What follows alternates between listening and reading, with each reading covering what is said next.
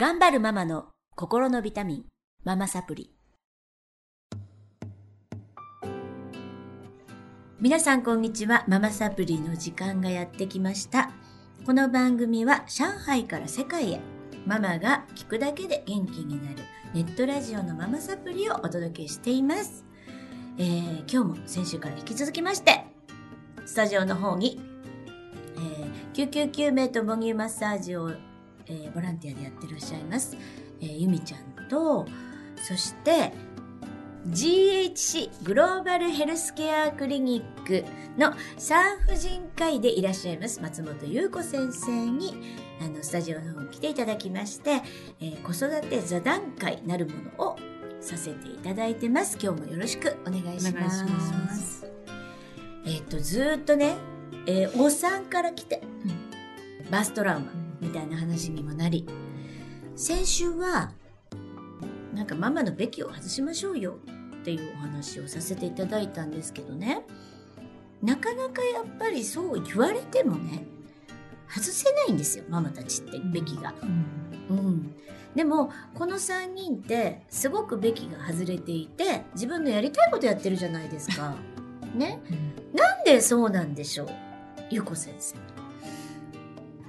ちょっとねわかんないですけど私子供の時からすごい自己否定感が強いうん。子供だったんよね、うん。あの家がこんな家だしこんなとこに住んでるし周りはこうやって見見周りからはこうやって見えてるだろうしっていうようなことをいつも考えてるような子供ではい。だったんだけどもでも全然自分がよくわからない、でもこれちょっとまずいなと思って。はい。であのリュックをか背負ってね一人で世界旅行というかね何も行き先あの行きの切符しか買わない旅行にね出たんですねおいくつぐらいの時それは22歳だったと思いますねごいかっこいい。いやいやいやバックパッカーですよね。そうでもそんなね夢がき夢や希望がある若者っていうかねなんかもう敗北者みたいな感じでねもうあの日本に行ってもしょうがないしっていう感じでね全然もう英語も喋れないしあの何もね初めての海外旅行だったけどね出てみたんですよ。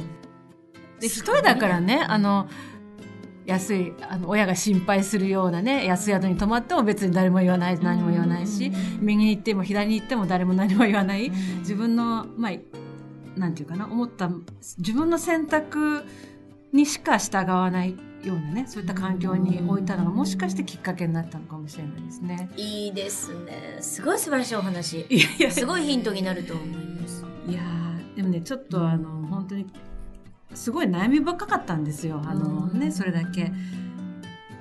なのでまあいろんな危険も伴ってたと思うんですけどね。はい。その、まあ、旅行が今の自分のねあのこうべきを外せる、うん自分で選択していいんだ自分の人生ってだよ、そうとだよ。いうようなねところにあの、まあ、たどり着くきっかけにはなったと思うんです素ね。晴らしいうん。ゆみちゃんはどうですか？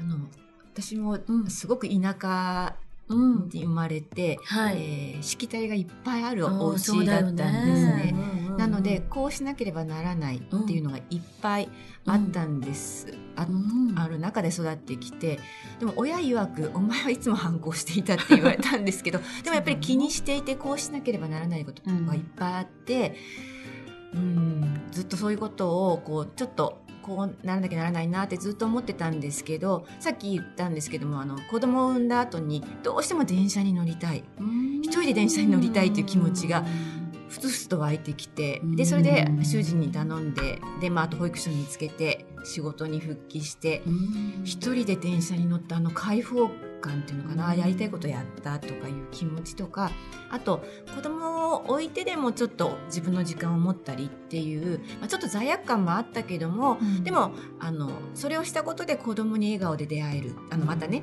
あの接せられるっていう、この繰り返していくことでやっぱり自分が満たされないと、うん。何？人に優しくできないなとかそんなことをこう繰り返していく中で、うん、なんていうのかな？別に何々すべきってちっちゃい頃からいろいろ言われてきたけどもそうじゃなくても生きていけるなっていうことを感じてきたかなと思います。もうなんか素敵な本当お二人のお話なんですけど私いつも講座でお伝えしてるのがねはいあのーママがじゃあ幸せになりましょうって言ってますけどあのママが満たされないと必ずと言っていいほど子供から愛を奪うんです。これはママが満たそうとする行為なんですね。あ自分自身を自ね分自身を。だからここ一番危険で、あの、やっぱりコントロールしようとしたり、えっと、夫も子供も自分の思い通り動かそうとすることで、やっぱりみんなが幸せにならないですよね。で、一番やらなきゃいけないこと、家族に問題が起きていて、一番やらなきゃいけないことはママがママを満たすこと。だよって言ってるんですけど、これね、誰かに満たしてもらおうって思ってるうちは、あの、なんていうのかな、奪うんですよ。人から？人から。だってもう自分が満たされてないから旦那さんにやってよ。入ってきてよ。優しくしてよ。って言ったって、旦那はしてくれないでしょ？他人だから。うん。他人はコントロールできないので、うんでもそれをコントロールしようとするところに、あの、なんだろう。不幸せが生じてるというか問題が起こってるというか。で、旦那も幸せじゃないし、自分も幸せになれないでしょ、だから私やっぱり一人の子供を育てるママであるっていうことって、一番初めにやらなきゃいけないのは自分で自分を満たせる人にならなきゃいけないと思っていて、そうすると家族はうまく回り出しますよね。で私ねこれ誰から教えられたわけではないんですけど、昔からそれやってるんですよね。でそうじゃないと多分家族は幸せにならないって思ってる。それはなぜかというと、うん。自分が満たされない時に問題が起きるから。子供を罵ったり、すごいこと起こっちゃったり。う。ん。その時に反省するのは、えーいつも、私は何に満たされてないんだろう。なぜこんなに怒っちゃってるんだろう、って問いかけるんですけど、うそうすると必ず原因があるんですね。うーんと、パパにこういうこと言われたから、すごく今、へこんでる。とか友人とうまくいってないからイライラしてる。うんじゃあそこを満たしてあげないと、子供にまた言っちゃうよね。っていうので、いつも自己対話してるんですけど。それが今先生がおっしゃった、一人旅？出れたら、あの、すべて選択は自分なので、えっと、自分の心の声を拾ってあげて満たすっていう作業をママが自分で繰り返していくことでママの肯定感っていうのが生まれるんですよね。それは難しいことなんですかね？どうなんでしょう？えー自分の声を、難しいことですうん多分。うんだから皆さんできない。えーっと例えばね、えーっと今日ご飯作りたくない。うんうん。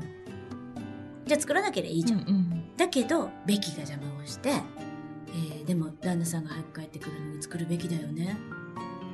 こんな料理を作らない昨日も作らなかったし今日も作らないこんなのお母さん失格だとか周りの人が手作りのお菓子作ってるのに作れない自分。うん。それはママ失格だわっていういろんなべきが邪魔をしてやるんですよ。嫌だって心の声は言ってるのにやります。っていうことを繰り返してる方は、えーっと自分で自分を否定してるし自分の声を、えーっとなかったことにしているのでだん。だんそれが溜まってきて自己それが自己否定にもつながるし爆発するんですよね。でその爆発は子供に行くんです。弱い方に行くので、だからあの一見関係ないっていうか自分を満たすことって後回し、自分を満たすなんてわがままではなくて多分家族のために一番いいこと。そうですね。だと私は思っていて、うん。それをお伝えしてるんですけど、でもお二方の話聞いてやっぱりそうだな正しいなと思いました。なのでね先生は自己あのー世界旅行に出かけられたっていうことは皆さんちょっとそんな真似できることではないですけどなかなか。危険ですのでやめてでもください。それ一番よくって。だって周りにいないじゃん人が。そう。自分をこうするべきだよああするべきだよっていう縛りがないところしかも世界でしょ、そうそう。そうすると自分のものの見え方がどんどん変わってきて、うん。なんだ日本でこれやらなきゃいけないことがこの国ではいいんだ。そうそう。中国来たらめちゃくちゃ変わりますよ、うん。お金投げていいんだとか。人を叩いていいんだ。いやそんなひどい人はいないですけど。でも時間守んなくてなんか全然そんな責められないんだとか、なんかちっちゃいことで言うと大声で喋っていいんだ。そうそうそう。ね、電車とかでね。そう。エレベーター先に乗っちゃっていいんだ。順番守らなくていいんだ。いっぱいいろんなべきが外れるんですよね、そう。だから私はやっぱり環境を変えるってすごくいいことだと思うし、あの今の自分の住んでる何も世界に出なさいじゃなくて、なんかちょっとこう付き合う友達変えるだけでもいろんなべきを持ってる仲間から全く持ってない仲間に変えるだけでも全然自分が変わっていくし、ね、だからね、あの、うん、自分の心の扉を開けるのは自分がキキーを持ってるとね。ねえ自分がキーを持って誰もあなたを幸せにしてあげられないけど、自分自身だったらできる？っていうことにね、あの気づくといいね。本当にそうですよ、うん。だそれが先生はね自己否定のね塊だったとおっしゃってましたけど自分で変えられたんですもんね。そうそう。それまではね、あの全部周りのせいにしてた。ね。家がこんな家だからとかね。あの、これ、あ、だだけど、それ逃げてるだけ。で、自分のキーは自分で開かないとね、開かない、っていうことに多分気づいたと思うね。素晴らしい、ね。うん。今から思うとね。その通りだと思う。それをどこで気づくかなんですけどね、うん。ゆみちゃんはどうですか？でも私やっぱり出産育児が多分私を随分変えてくれたんだと思います。あのさっきあのあの前の週聞いていただいている方はわかるんですけど、えー母乳育児をね私あの長くしてました本当に人よりも。で昔は1年でおっぱいやめなきゃならない世界の中で2年も3年も授乳をしていたんですけども、偉いいやそれはでも仕方がなかったんです自分の体と子供のねタイプから。うんあのでそれで、えー、と常識じゃないことをやっても全然平気だし自分が心地よいって思うことが大事だなって。だから子供を育てながら教えてもらってきたことがいっぱいあるかな、うん。うん。うんと思います。うん。だからさっきのねゆみちゃんのお話で言うと、電車に乗る？些細なことですよね、うんうん。だけど満たしてあげたじゃん。あ自分をね。自分で自分を。うんうんうんでも電車に乗りたい。でもできるわけないよね子供がいるからって。考えることも可能なんですけど、うんうん。でもどうしても乗りたい。それによって自分が変わるんじゃないか。自分にご褒美をあげたいと思って実行されましたよね。あ一人で電車に乗ることをね、うん。そうね、うんうん旦那さんにお願いして、うんうんえー子供を見といてもらう体制を作って、でもそうするのはさっき先生がおっしゃった鍵は自分で持っていてうん。自分なんですよ、うん。誰もやってくれない、うん。だからよくねお母さん方に言うんですけど旦那さんにこうしてほしいああしてほしい。でも旦那はこう言うんです。って言ってたって変わらないから、うん。やっぱり自分がキーを持って開ける旦那さんにお話をするこういう理由でこうしたい私おかしくなりそうだからあの電車に乗せてほしいなりうん。私もお願いしました。あのこのままじゃ二十歳まで子供たちを生きて育てることができませんと 本当にそうだった。本当にそうだったね。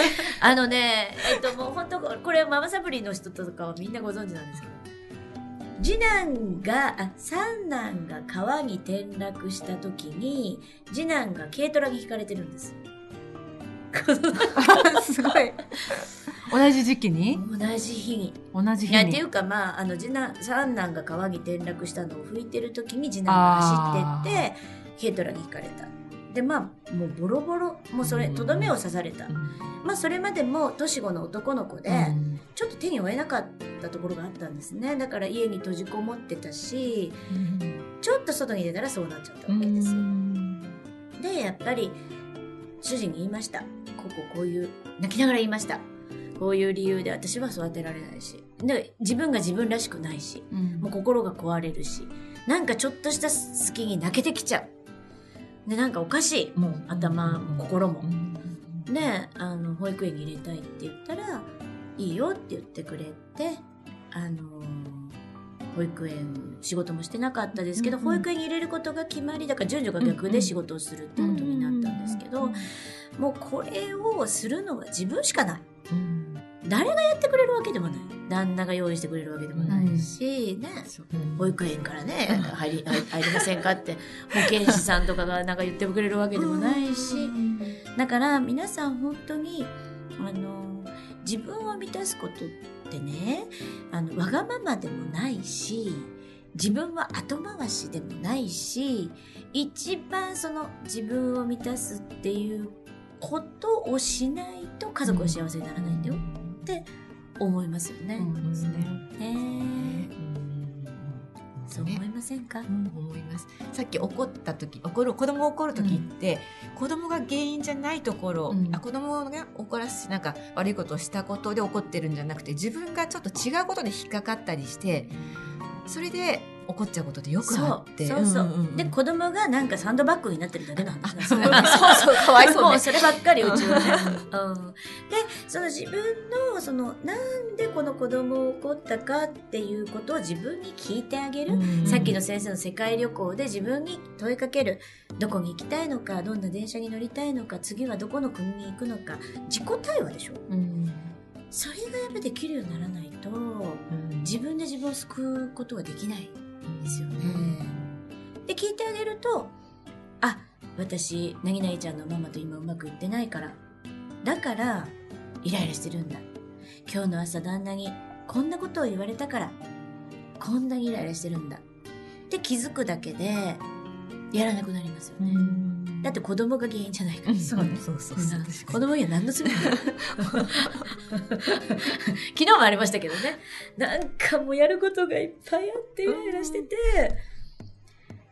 子供長男に「あんたはいつもそれを出すの？なんかを出してなかったんだよね、遅いしなんとかで。だからダメなんだよ」みたいな、うんうんうんうん超かわいそう。長男何も悪くない。何も悪くない。私の虫の居所が悪くてだけど怒られない時もあるし怒られる時もあるし、そうね。本当本当。まあでもよくわかってるから、ああ、機嫌が悪いなーっつって部屋に帰ってきました。ここにいてはまたね、とばちりがあって。みんな 雲の子散らしたみたいに。ね。なるだから、やっぱり、いかにお母さんが満たされてることが家族の平和をね、維持できるかっていうことにかかってると思うので、先生なんか、ありますか？いやいやあの家族のない人もね、うん。独身の方もね、まあ、まあリスナーの方家族のある方が思うかもしれないですけどね。やっぱりねあの幸せになってほしいですね。うん。女の人、まあね、男の人はねやっぱりあの社会の中でいろいろままあべきはいいっぱい課せられてるけれどもね、男であるだけで評価されたりすることもあるのでね、女の人はちょっとスタートが不利不利なところもある。でもあのまあね女として生まれてきたのは変えられないのでね、はい。あのぜひぜひあの自分で見つけることができればねいいなと思ってます。そうですね。ゆみちゃんなんか皆さん、リスナーの皆さんに一言ありますか？そうですね。えっと、今やってることは、なんていうのとか、あと、うまくいかないなってことがいっぱいあるかもしれないけども、それが多分5年後、10年後って、あ、うん。あの時こうだったからそうだったんだって気づくことがいっぱいありませんか、あると思います。なので、あの、今辛いかもしれないけども、別に、あの、その先、きっといいことがたくさんあるんじゃないかなと思うので、うん、あの、腐らず、うん。うん、であの楽しいことを見つけて、うん。また明日頑張ろうって。うん。今日はあのこうだったけどまた明日頑張ろうって思えばいいんじゃないかなと思います。そうですよね。やっぱママが、あのーできるだけ明るく、うん。楽観的にで、今やってることも全部意味があって必然なので、全部受け止めて、うん。あのプレゼントられることができてね、頑張っていけたら、すごい私家族が明るくなると思うし、そういう家族が増えたら犯罪とかもなくなると思うし、世界が明るくなると思うんですよね。だからママの力って本当に偉大だなと思っているので、あのー私たちね、あのーゆみちゃん、えー母乳ケア救急9名やられてるゆみちゃん、そして産婦人科医でママをサポートされてらっしゃる松本優子先生に、えっと、お集まりいただきまして、え5週にわたり、ちょっとね、ママへのメッセージを届けていきましたけれども、ママは異業です。うん、ママっていう職業って異業なのであのどうぞ皆さん自分で自分を満たせる人になっていただいてあの本当に幸せな、ね、家庭を築いていただき女性としての幸せも確立していっていただけたらなと思います。メッセージがどうぞ届きますように。ありがとうございました。ご祝儀渡り、お疲れ様でした。それではまた、ママサプリ、次週も。お楽しみになさってください。さようなら。